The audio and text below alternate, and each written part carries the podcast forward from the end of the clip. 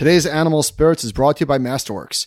For decades, tech CEOs like Jeff Bezos, Eric Schmidt, and Bill Gates have been pouring millions into an exclusive asset class that has generated attractive returns for decades. But you wouldn't know by looking at their portfolios.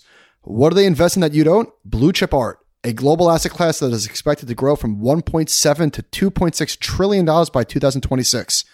The only problem, unless you have a cool 10 billion dollars laying around, you can't be a part of this billionaires club until now. Masterworks.io is making it possible for everyone to invest in multi-million dollar works by artists like Warhol and Banksy. Over the last 25 years, contemporary art prices outperformed the S&P 500 by 172%. So if you're looking for a nearly uncorrelated real asset to add to your portfolio, head to masterworks.io.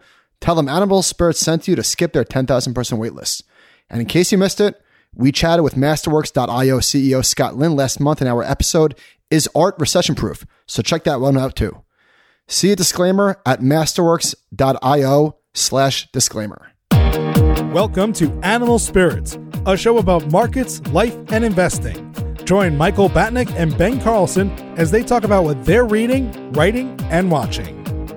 Michael Batnick and Ben Carlson work for Ritholtz Wealth Management. All opinions expressed by Michael and Ben or any podcast guests are solely their own opinions and do not reflect the opinion of Ritholtz Wealth Management. This podcast is for informational purposes only and should not be relied upon for investment decisions. Clients of Ritholtz Wealth Management may maintain positions in the securities discussed in this podcast.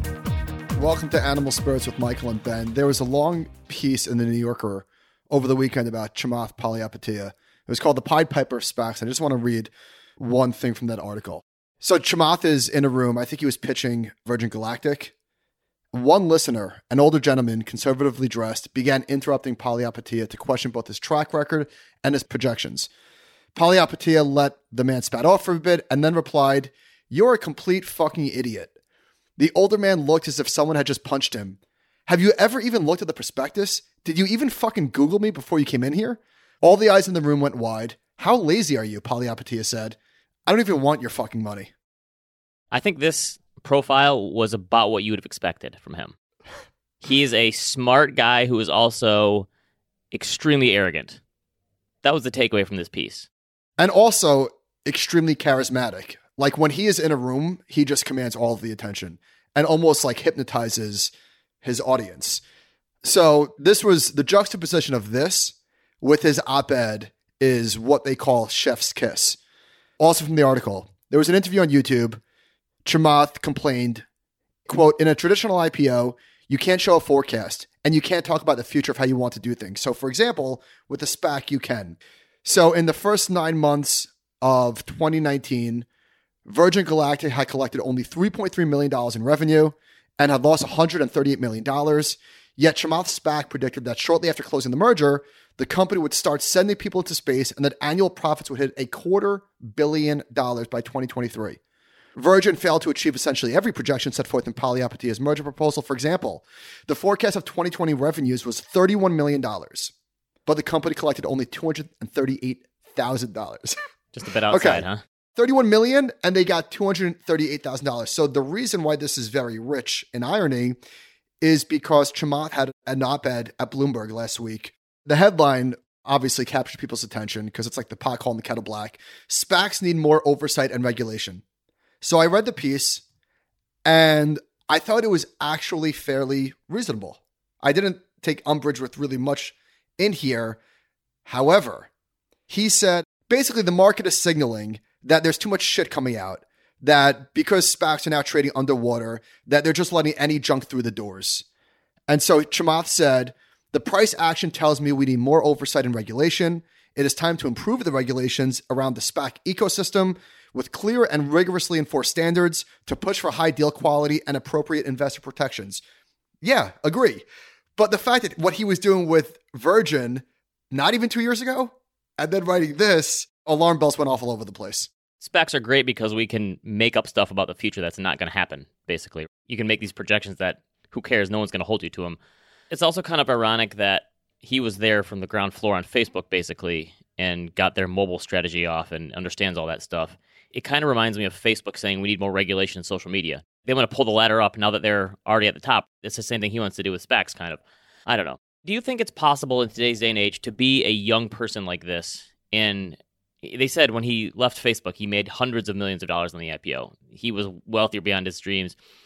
Is it possible with so much of just a flashlight on pe- this spotlight on people to not be completely consumed by it and become so arrogant and self-absorbed when you become famous like this? I feel like in the past, so many money managers could just stay out of the public eye, and it's impossible to do today. And I don't think it's possible, no matter how you get famous, to not become a little arrogant and like try to test things on social media. Like he seems like he's doing an A B test on social media, like he's at Facebook still. The stuff that he tries to do, he's very calculating about everything he does. You think that he's like flying off the handle, but I think he's testing people with this stuff and he's trying to do this. But for every Chamath and Elon, there's thousands of people doing it. I don't want to say the right way, but not this way that we're not seeing. You're never going to hear from the people that aren't making noise.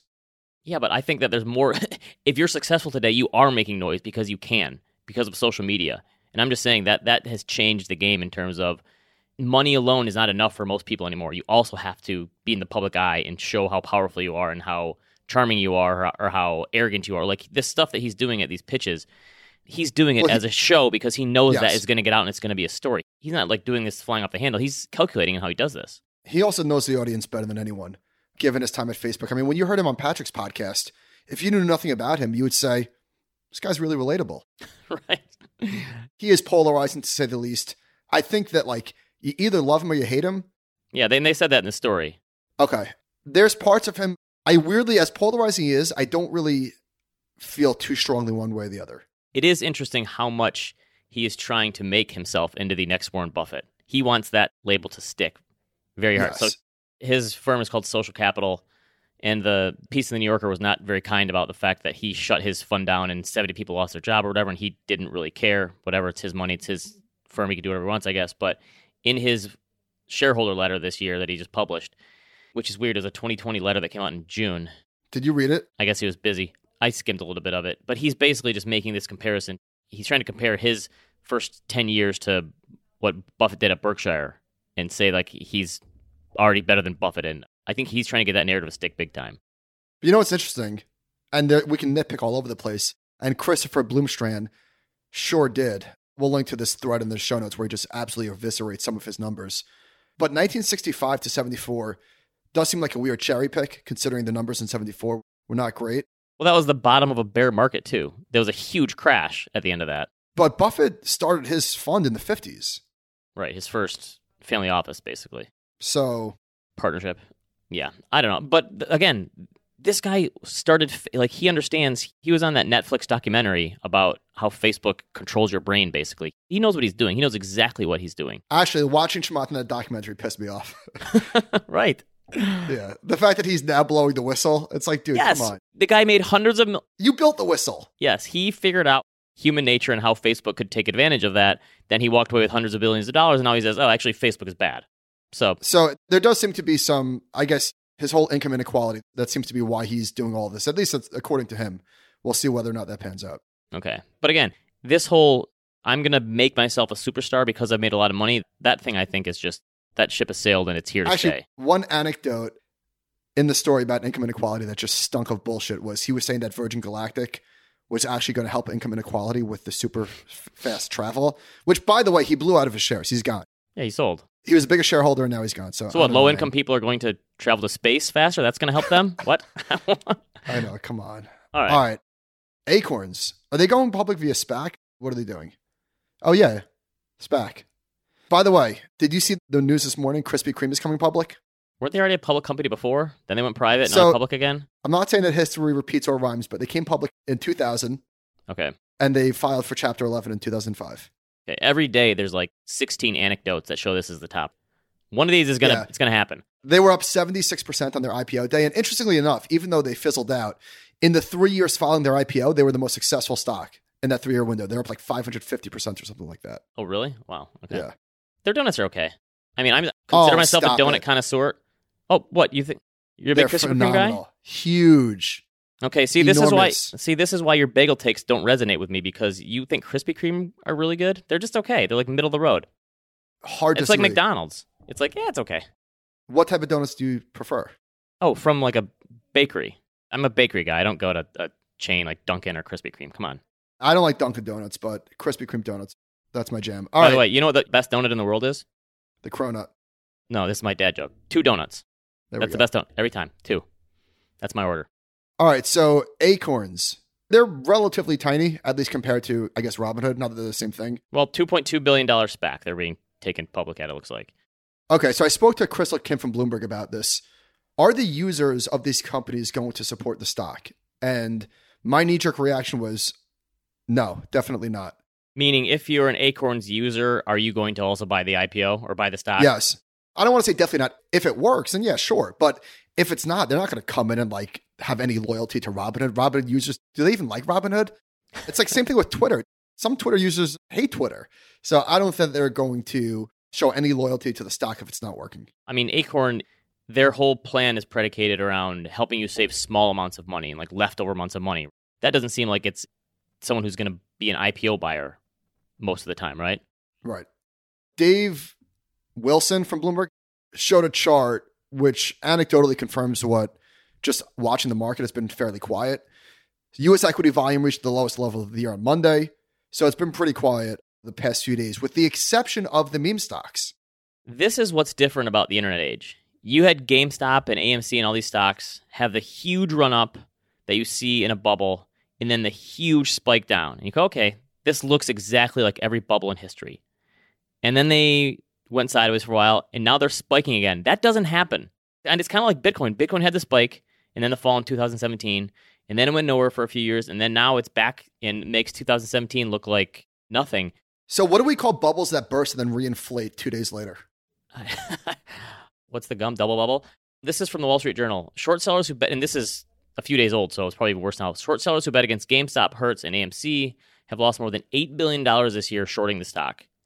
I mean, this is, if you're like a, someone who went to an Ivy League school, like you went to Wharton, got your MBA, and you have your CFA, and you've been doing discounted cash flow models your whole career at a hedge fund, and you're the smartest person there.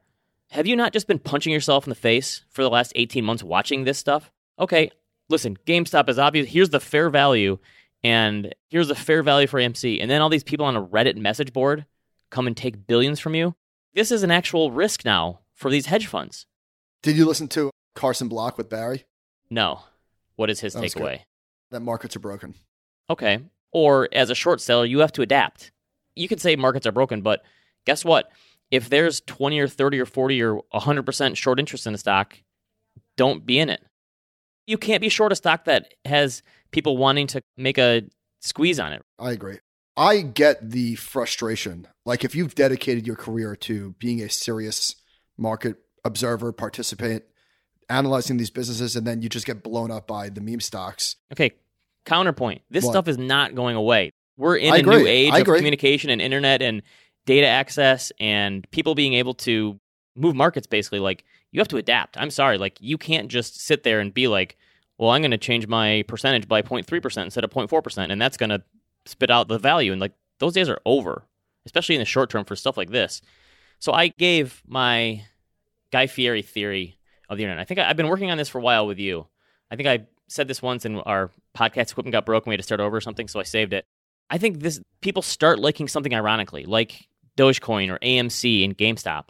And then you get these camps of people. So you have one on this side and one on this side, and they go at it. And then the stuff we first started liking ironically, we end up like kind of digging our heels in, and then we accidentally really like it. So Guy Fieri, when he came out in the Food Network, he became wildly popular. But then he had like crazy hair and the sunglasses from like 1994 and the weird clothes, and he was easy to be like mock, like people mocked him easily. If you're a hipster, you don't like Guy Fieri.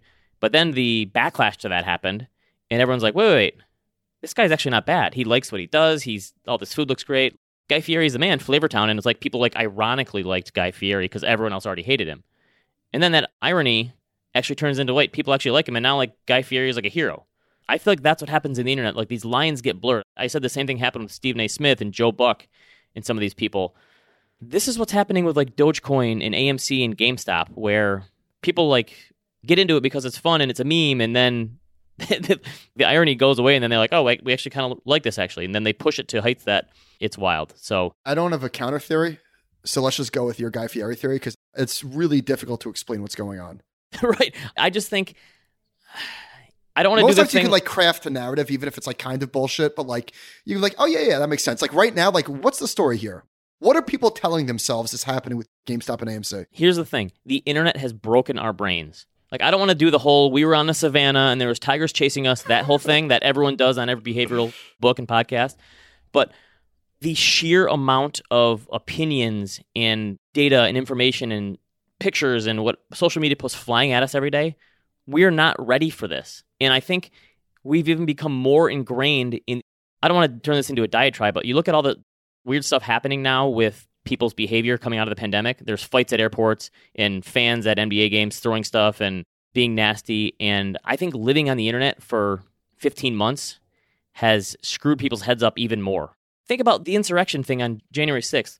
They didn't really even want to do anything. They wanted to get pictures for social media. They, they didn't actually want to overturn the government. They wanted to have social media posts. Like, I think that's where I think the internet has just broken a lot of people's brains. And I think some of this stuff is and I would just say expect weird stuff in the markets to keep happening because the internet, we're just not ready for it. That's kind of where I stand. I went back to the theater on Saturday night to see A Quiet Place too. How was, it? How was incredible. the theater? Theater was good. Every other row was vacant, and so it is. That sounds lovely to me. So like no one can sit by you. That's great. It was pretty great. Well, people could sit next to you, but whatever. So A Quiet Place is the perfect movie theater movie. It is so freaking tense, and I think the So you of course actually- went alone. Yeah, of course. Okay. Well. The second one was actually, I think, better than the first. Did you enjoy the first? I loved you- the first one. That was one of my favorite movies of the last five or ten years. Whenever it came Me out. too. The second one was even better. They just killed it. So that's the type of movie that is about 2x better in the theater than at home. It's quiet often. And so there were some kids in the back being kids. They were probably 13 years old. They wouldn't shut up. They were making noises, scary noises, whatever. And a good Samaritan next to me was like, got up and he was like, Can you all shut the fuck up? I paid money for this movie. I was like, Well, I'm glad he did it because I was getting kind of annoyed. Would and you then, have said something if no one else did? no, never. Okay. No, no, I'm afraid of 13 year olds. so that was early on in the movie, and then they shut up for the rest of the time. Okay. So they needed to be put in their place, huh? I don't know if that was a pandemic thing. I feel like 13 year olds are going to be 13 year olds regardless, but it was good to be back in the theater. That's for sure. Okay. Counterpoint: Whatever they charge, I would pay for right now if I could watch it at home. I would go to the theater for that one, but if they had it on demand, I would certainly buy it right now. I probably would have too, but boy, am I glad that I went to the theater because that was one hell of a movie theater Okay, experience. I'm gonna create like some sort of Daniel Kahneman bias for you in movies at the movie theater. Like, what's that bias? The movie theater bias or something? Yeah, well, but it's a real thing because at home, unless it's like gripping, like Mare of Easttown, which we'll get to later, is the first show in quite a while that I don't have my phone. And it's not because I want to pay attention, it's because the show is gripping and I'm not distracted. Same thing within a movie. At home, unless the movie is really gripping, you're going to be on your phone. You're going to have the lights on. You're going to get whatever. In a movie, I just love that it's distraction free. That's like, to me, that's the big thing. It's distraction free. You listen to every word. And of course, the sound and the big screen. It's just, yeah, movies are way better than theater. I don't know. Pre-streaming days in high school and college, once a week at least, we'd go to the movie. I can still enjoy a movie at home. That's where I am. Call me an old man. I still get as much enjoyment watching at home as I do at the theater. I don't believe you. That's okay. I know you're saying that, but I'm, I'm just telling you, if you went to see A Quiet Place 2, like objectively, it's just better in the theater. Not every movie, but that movie. All right. I don't see it. All right, back to market. So, State Street did this interesting piece where they break down where companies are spending their money. So, f- over the last five years, M and A thirteen percent, R and D thirteen percent, dividends nineteen percent, buybacks twenty seven percent, capex twenty eight percent. So, this chart that they show of research and development, companies are spending money. There's like this whole thing about companies are buying back shares instead of putting it to productive use. That's nonsense. That's just not true. The whole point here is like this unappreciated business spending boom is a bullish indicator for the stock market. There's been more investment than meets the eye. I also think all the shortages we're seeing, it could be a short term negative, but a long term positive if it gets more investment from some of these companies. And don't you think it's possible that, like, we thought, okay, the roaring 20s this year, and it sounds like we're still going to have relatively high economic growth this year, like six or 7%, which is the highest it's been in a long time. But don't you think all this shortage stuff that is going to hopefully cause people to just lower their demand is going to maybe extend this economic run for us? Like a lot of this, people can't buy cars and they can't buy houses and stuff right now because there's so much of a shortage. Doesn't that just extend those purchases into the next year and maybe this boom lasts longer? So maybe 2022 is the boom year. Yeah, like this year is going to be potentially stops and starts because of all this stuff. And then 2022, if these companies are able to get their supply chains back online, then that demand will come to fill it again. I don't know. Just a thought. Did you listen to Roshan Patel with Tracy and Joe on Odd Lots talking about like what's going on over the weekend? Why are markets crashing? Bitcoin markets? No. Is he following my 24 7 theory that them trading 24 7 is making the crashes weirder?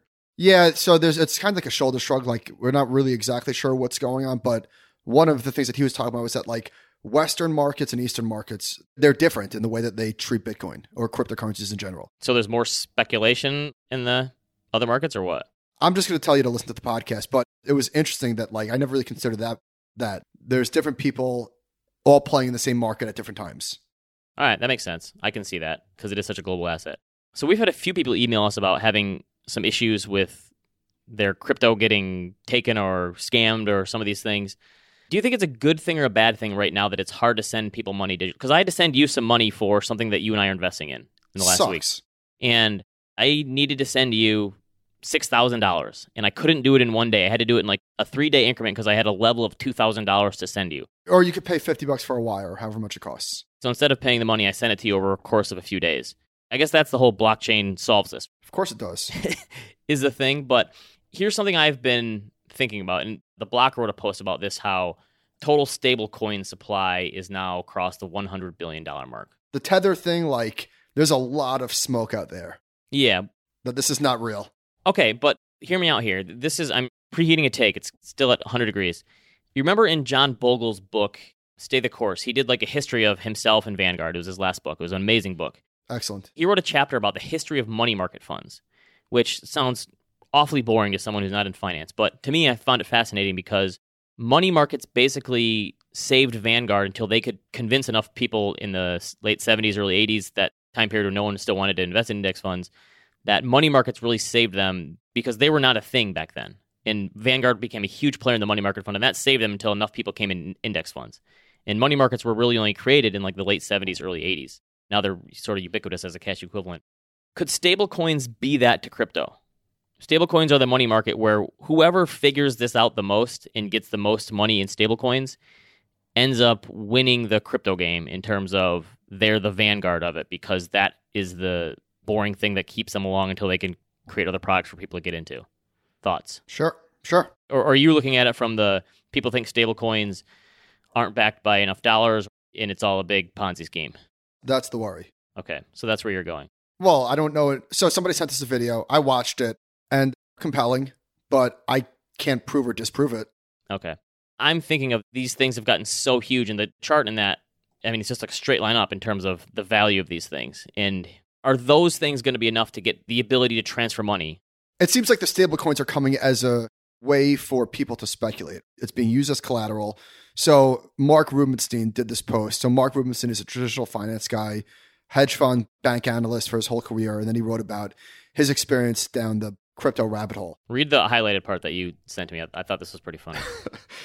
He's on the phone talking with a customer rep, and he said, Rob left me, Rob's the person he was talking to. Rob left me with the caution to be careful about being scammed. Ha!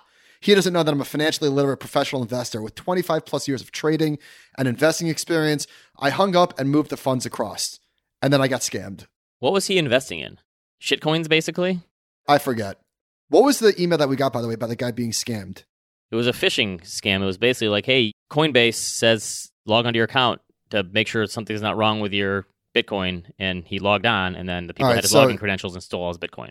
You wrote a book called Don't Fall for It, and we spoke about this. Like, this is just, there already are. Rule number one if a company emails you to tell you, if it's a bank or Amazon or whoever, if they email you to tell you your account has been compromised, click here to log on. Never click the link. Log on to the account yourself or just delete it because it's probably fake. So Marc Rubinstein was buying DAI, which is a stablecoin, and he said, which just echoed my sentiments perfectly. My only problem is that I'm not entirely clear what borrowers are doing with my DAI. Most of the activity on the platform and across DeFi generally appears to revolve around speculation. Others are borrowing my coins so they can buy more coins. There's a great line. Speculation accompanies real world activity everywhere, but it rarely leads it. For now, at least, the impact my new decentralized bank has on the real economy appears limited. So until they figure out how to handle title insurance, DeFi doesn't do much. But I don't know. Everybody's convinced that this is the future. Here was the line from Druckenmiller that someone posted this weekend I thought was good. He basically said, whatever all the rich young people that graduate from Stanford put their money into, that's where I'm going. And they're all putting their money into this. And he goes, I don't know what it means, but it means if these rich, smart people are doing it, it's going to lead to something. That's the hope. But it is still a strategy that's based purely on hope and not on real world applications yet. We spoke maybe on spaces. By the way, we do spaces every Wednesday at four. And we said, like, are there any relatively old people that are actually bullish on crypto? Maybe a Cuban. Not that he's old, but he's probably close to 60. Every time we talk about it, I get an email from a boomer reader who says, like, I just don't get it. It's tulip bulbs. Tell me why I'm wrong. Well, and actually, Druckenmiller and Paul Tudor Jones, they're not spring chickens. So Carl Icahn, definitely an octogenarian. He said that he's interested in getting into crypto in a big way, may eventually put more than a billion dollars into an alternative currency. Here's a quote from him Well, what's the value of a dollar? The only value of the dollar is because you can use it to pay taxes. I'm looking at the whole business and how I might get involved in it. So I don't know what he's doing, but there you go. By the way, do you remember when six years ago, Carl Icahn drew the picture of the Fed pushing a bus off of a cliff, saying that BlackRock High Yield Fund was going to take down the market? Yes, I do remember that. And I wrote a post called With All Due Respect, Mr. Icahn. This is 2015. Yeah, I think it was a long time ago. And he said high yield is going to bring down the market. Yeah, he's like, this is the risk hiding in plain sight. But this is the interesting thing about the anti Fed people to me. So many of the people who have been anti Fed and wrong about the markets and wrong about Fed policy and what it means, and the Fed is painted into a corner. There's nothing else they can do. A lot of those people have now gone from like being gold bugs because that hasn't worked to being crypto people. And it's really interesting to see that shift to be like, you know what? Instead of bashing the Fed from this angle, I'm going to bash the Fed from this angle. And they're not really like true crypto believers. I think they're just more anti Fed people that are being embraced by crypto because of it. It is weird how a lot of the financial media, and I get why they do it, but just the nonstop obsession every single day with risk, with the big risk. For individual investors, I feel like every single day they have to like constantly like fight away negativity. You know that Shaq gif where he's like fighting away the headlines? It's just constant. And Druckenmiller was talking about it. Well, it's kind of funny he would talk about it because he's been warning about stuff every speech too. But one of my favorite cartoons is the people on an airplane and the guy is yelling, "We're all going to die," and it was like minor turbulence, and it was like, "What's his deal?" And it's like he's a financial media member or something. One of those. Yeah. I don't know. I think a lot of that is still stems from 08. And I think a lot of media feels like they missed the boat before that crash. And it was kind of like, that's not going to happen to me again. I think that's certainly a part of it. I think it's also like that sells, that clicks. Like Druckenmiller warns or Economist warns. It's the same thing with the Weather Channel. You're not going to watch it. Oh, it's, it's 70 and sunny, no clouds. Like they have to sort of scare people because if it bleeds, it leads. All right. Benjamin Appelbaum did this thread on inflation. He wrote that great book, The Economist Hour, one of the better books I've read in the last few years. I find the fixation on 1970s inflation puzzling for several reasons. Inflation really wasn't that high, certainly not by the standards of historically memorable inflation. Also, high inflation was good for a lot of people. Student loan debt disappeared, home ownership spiked. I think a lot about this guy, quoted in the Times in 1978 from his book. But Americans were losing patience with inflation. People tended to see higher wages as just rewards and higher prices as theft. They dreamt of what their increased wages could have purchased if prices had just stayed the same. Terry McClam, a bread salesman from Raleigh, North Carolina. See, Ben, they found these people even 40 years ago. Yep. Terry McClam. I wonder what he's doing. Terry McClam, a bread salesman from Raleigh, North Carolina, told a reporter in 1978 that he had abandoned his dream of buying a home. He didn't seem to realize that his income had outstripped inflation by 14% over the previous five years. People hate the loss of purchasing power. It's that this whole, I don't know if it's a conspiracy mindset, but it's this whole erosion of dollar. They're stealing from me. This is the end. That's a, that whole mentality. Probably the two things people hate the most in this realm is inflation and taxes. We've talked about working in the wealth management industry. You could make someone hundreds of thousands of dollars on an investment, and they wouldn't be nearly as excited as if you saved them a $1,000 in taxes. I think it falls under that same realm. So somebody emailed us. You say owning a house is a good thing in an environment of inflation. How? Is a house a bond? With higher inflation, home values would decrease as demand shrinks. Sure, in real returns, home, whatever he said. But No, I think the point is a house is the opposite of a bond. If you're a bondholder, inflation is bad because fixed income is fixed. And every coupon payment that you're getting is worth less and less and less. It's the exact same thing in opposite with a mortgage. Right. The bank is the bond owner in this case. Exactly. Your mortgage is fixed and it becomes relatively less and less and less over time. That's the point. Yeah, you're paying the same exact amount over time and that money is worth less. That's good to you. That's why a fixed rate mortgage is one of the best inflation hedges that there is. Bar none. And by the way, somebody emailed us saying, I'm surprised that you guys are hating on real estate as an investment. Did we ever? I don't think we put that out there. Mm-mm. I think we just said that historically, the numbers show real estate doesn't grow much above the rate of inflation. Yeah, I think maybe people tend to overstate what a good investment real estate is, but I'm not. No, obviously, real estate's been a great investment in recent years for sure. It's yeah. just that people look at gross returns without really thinking about the net. That's all. All right, there was an interesting article in the Washington Post that is that rents are falling for the rich and rising at the lower end. So, for example, in Dallas Fort Worth, rents for apartments at the top end were 1% cheaper in the last quarter of 2020 compared with the year earlier.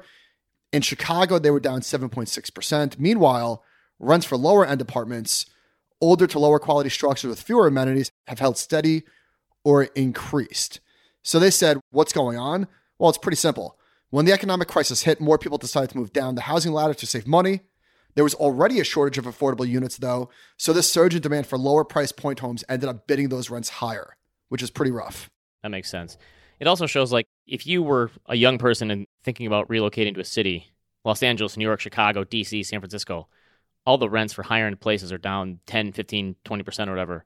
This is your moment to lock in low rent before. I mean, it's probably already starting to end, but finally for some of these places, if you're a young person with a lot of money, you can potentially go rent in one of these big cities. So we got another listener email sharing about what's going on in Phoenix. This is pretty wild. All right, for some Why is Phoenix they- always the epicenter of this housing stuff? It was last time. I don't know. This is another double bubble, right? Because they Yeah. were, in, you know, in the 2000s as well. For some perspective, we purchased our home in February 2016 for 215k, which was 10k under asking price. Good condition. This guy remodeled. About the very same time, his neighbor purchased his home, a very small two bedroom, 840 square feet for about 150k.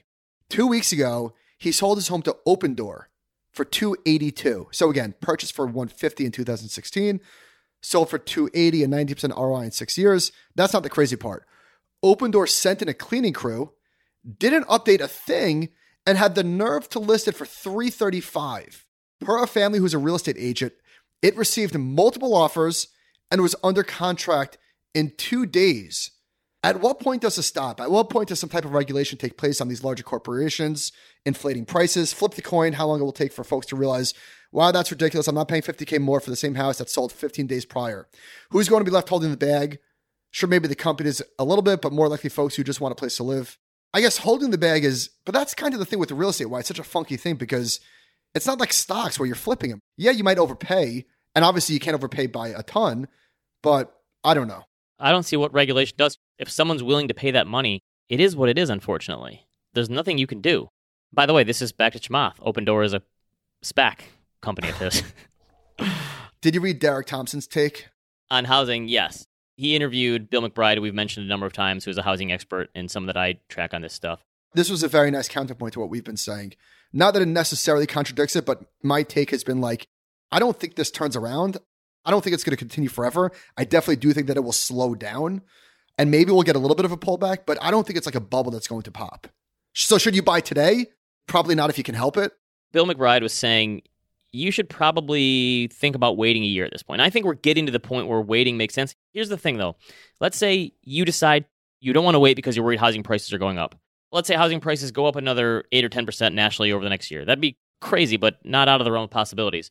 Let's say in a year you wait and there's demand finally slows and it's just a less stressful process because you don't have to deal with a bunch of people bidding. So even if home prices are up, but the bidding wars are not there, maybe it makes sense.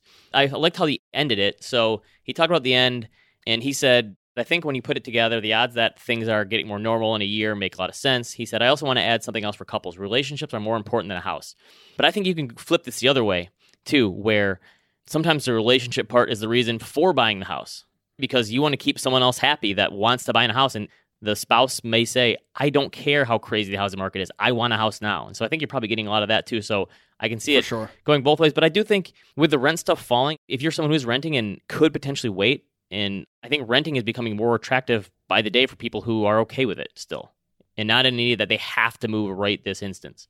An executive at Toll Brothers said, We've never seen migration like this. The real estate company said on an earnest call, just shy of half the buyers are coming from out of state in the hottest markets of Idaho, Texas, and Florida. When people leave a multi million dollar house in, say, Los Angeles to plunk down a million dollars on a house that was worth $500,000 a year ago, they turn a merely frenzied housing market into a once in history, hair on fire, what the hell is happening bonanza. So these people who are already used to paying high real estate prices are now going to other places. Unfortunately, for people who live there, it's like you live in a desirable area. This is what is potentially going to happen. There's, again, nothing you do to stop this. I want to think that if I was in the position of trying to buy a house right now, that I would wait. But there's no FOMO like real estate FOMO. Right. I agree. Yes. And especially if you're at that point in your life, you realize, like, okay, we've done it. We've rented for a while. I'm ready to be in a house. I don't care. Let's make it happen. If it's an extra 30 grand, let's do it. Like, some people are just going to say that. Yeah, getting back to the if it bleeds, it leads. This headline from the Wall Street Journal suddenly wealthy from markets, some millennials are stressed. Is this really a story? well, I mean, yeah. So it talked about basically this is nothing but clicks. pretty much. But I think there's something to the fact that don't you think some millennials are just going to be anxious about everything? They're anxious about the job market coming out. They're anxious about paying off student loans. People are anxious. People are anxious. Now it's saying people have money. Now what are they going to do with it? And they're saying like this is my one chance. I don't want to mess it up. And I get that. But at a certain point, you just have to like be okay that things may work out great or they may not. But like if you're constantly worried about money, so this is this one from market. You know my superpower is? Remember in I'm drawing a blank. What was the Marvel show that was just on with Vision? Oh, WandaVision. You know the witch that like there's like superheroes that can like suck in people's powers. Okay. My superpower is sucking people's anxiety. Like if I'm around people that are like anxious, I absorb all that anxiety. And I don't think I'm like an anxious person myself, but when I'm around people that are anxious, You get anxious as well, or you stem the tide, is what you're saying. no, I absorb it all. Maybe both, actually. Interesting. Okay. so here's another one from MarketWatch. They have these questions they ask, and it's I'm 49, my wife is 34. We have four kids and 2.3 million dollars saved. I earn 300k a year, but lose a lot of sleep worrying about tomorrow. And oh, by the way, this person also owns eight rental properties that spit out income on a monthly basis. What's just like the British saying, oh, fuck off? Oh, Yes. succession. Come on. It says Come they on, I lose a lot of sleep worrying about tomorrow. So this is what I'm getting at, like the anxiety thing. Like I understand no one's life is perfect and there's always something to worry about, but like the Nick Murray from Simple Wealth, Inevitable Wealth, his line that always stuck with me is no matter how much you have, how much money you have, if you're still worried you aren't wealthy. At a certain point, it's like yes, you can still think through everything and pay attention to risk, and but at a certain point, like if you're not content, I don't care if you have thirty million dollars or whatever it is, you're not that rich if you can't enjoy it a little and just be like, okay, you know what? Things are probably going to work out for me. I don't know where the level is, but at some point of wealth, money becomes like a liability where it just consumes you and your spending inflates bigly and you just can't stop worrying about it. Obviously, I have no idea where that is. So I guess it's different for everybody. It could be a million for some people, 10 million, 50 million for others. But getting back to the anxiety thing, are we making too big a deal out of this? Is this social media? Like, do we see headlines like this and then we inflate what's actually going on with society? It's very hard to really drill down to see what's happening. I do think part of it, there's been some stories written that millennials, like in 2008, saw their parents potentially lose their home. And they've seen like what a crash can do. traumatic. And so they are thinking from a totally different mindset than baby boomers or Gen X because they've been through the ringer kind of. And they're like, listen, I finally got something. I don't want to mess it up. So I get that. But it's like if you've gotten to the point where you've made some money in the market's like you can't just worry about every little thing. You have to like actually enjoy it at some point too. So Danville tweeted that the Knicks announced round two tickets, which is not looking very likely, will be sold exclusively to fans who are vaccinated. Yeah, that was a kiss of death. Didn't they Yeah. announce it after like game one or two? Thanks a lot, jerk. but is this going to be like we spoke about this probably pre-vaccine? Was like once there is a vaccine, are people going to need to show it to get into places? Is this going to be the thing? I hope so. At this point, if you haven't gotten it and, and a business does this to you, like, okay, it's on you. What about an airline saying like you can't fly if you're not vaccinated? Yeah, I don't think that would ever fly. Do you? No pun intended. I don't know. That's just. Why not? Do you think it's a little late for that for an airline to do it? Yeah, probably. Like if concerts and stuff doing this, like if this is the push, like they showed the Ohio data that they started doing a lottery and a bunch of people went out and got vaccinated. If we have to do this last little push to get enough people there where we're, and I think we're already there. Well, what about if an airline said, this is ridiculous. Vaccinated people can only fly, and three random people will get a free flight. Yeah. They have to do stuff like that. I am perfectly fine with it. Why do you think it wouldn't fly with airlines? Would they receive backlash? Yeah. And they got bailed out. And I don't know. That's just my Uh, thinking. Yeah, yeah. But don't you think that they said initially, like July 4th is going to be the weekend? Didn't you feel like Memorial Day was like, okay, this felt pretty normal? Well, the weather here sucked, but yeah. It seemed pretty back to me as far as I'm concerned. I want to get your take on this. You know the car engine, the on off when you're at like a red light? Yeah. It's very bizarre. Is that a scam? What does that do? I don't know. What it saves you 10 cents of gas a year? What's even the point? I got my new car two months ago, I guess, a month ago. I don't remember. And they had it. I didn't realize that was a thing. And the guy explained it to me, like, does that really do something? And he's like, well, you can turn it off if you want. And I don't know, but it's very what is bizarre. the purpose? Is it to save gas? Saves gas. Uh, Remember back in the day, though, it used to be like turning your car on and off, wasted gas. yes. I don't know. Yeah, I don't get it because you're at the stoplight and your car is totally silent. It's very bizarre. You got into green beer. You sent me a picture. What are you drinking? Was that Rolling Rock? I was drinking Rolling Rock because they were drinking at a Mare of Easttown, and I was like, oh, I haven't had that in a long time. Wait, were they drinking Heineken's or Rolling Rock? They were drinking Rolling Rock and Yuengling, which is the East Coast beer from Philadelphia area. As much as people hate IPAs, or some people, that's my feeling on green beer. Okay, and I get that. It's like bitter, kind of. If you have a Rolling Rock or a Stella that is ice cold at some point, like I don't know why, it just it looked good to me, and I had one, and that's just like stuff I drank in high school. But I've gotten to the point where I sometimes make fun of IPA people because it just it doesn't make sense to me. I don't get it, but like I'm an IPA person. Well, what about an 8.3% beer doesn't make sense to you? It's like, they're too hoppy to me. in But like it's just I've gotten to the point in my life where trying to decipher someone else's taste in food or drinks, or it's like people have their own taste and they like what they like. There's no point in trying to talk them down anymore. People like what they like. yes. Get over it. I like Rolling Rock. Some people don't. Yeah, not for me. David Schawel tweeted something that was like the thinking man, like the tapping head thing. Everybody and people like myself are trying to like look for concrete use cases with like the whole DeFi thing. I just see it as a tool for more speculation and a way to lend and stake and make money. And Schawel tweeted, "Speculation thrives in ambiguity and hope, not concrete use cases." I thought that was a pretty good take. This is why every innovation in history has led to a bubble because people have the railroads and automobiles and new financial products and the internet. This is why it always ends in a bubble because people are more excited about what could be, not what is. Well said. All right. I forget who tweeted this, but a picture from 1983 where it shows the age of different people. This dude who's 35, I mean, Ben, that guy's younger than us. Cliff Clavin.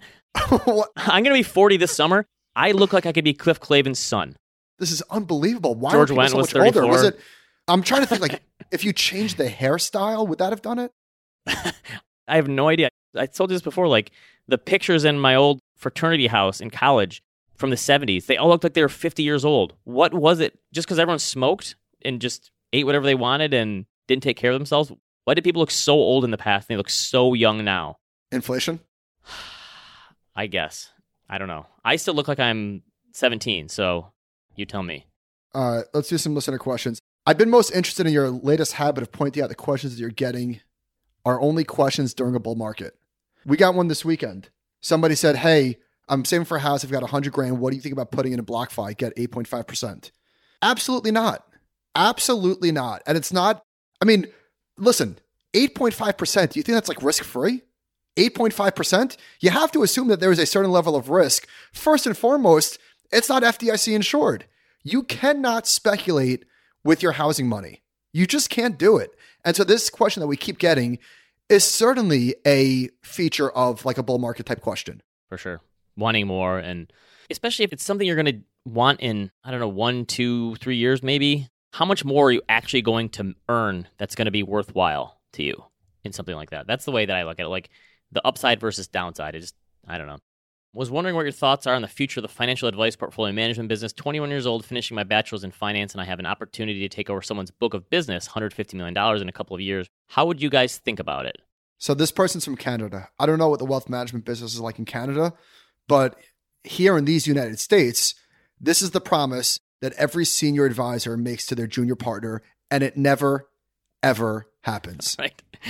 yeah, It never happens. going to retire in a few years because it's not like this is backbreaking work, especially if you can hire a junior person to take it over for you. You're probably going to be servicing those clients and they're still going to be earning all the money.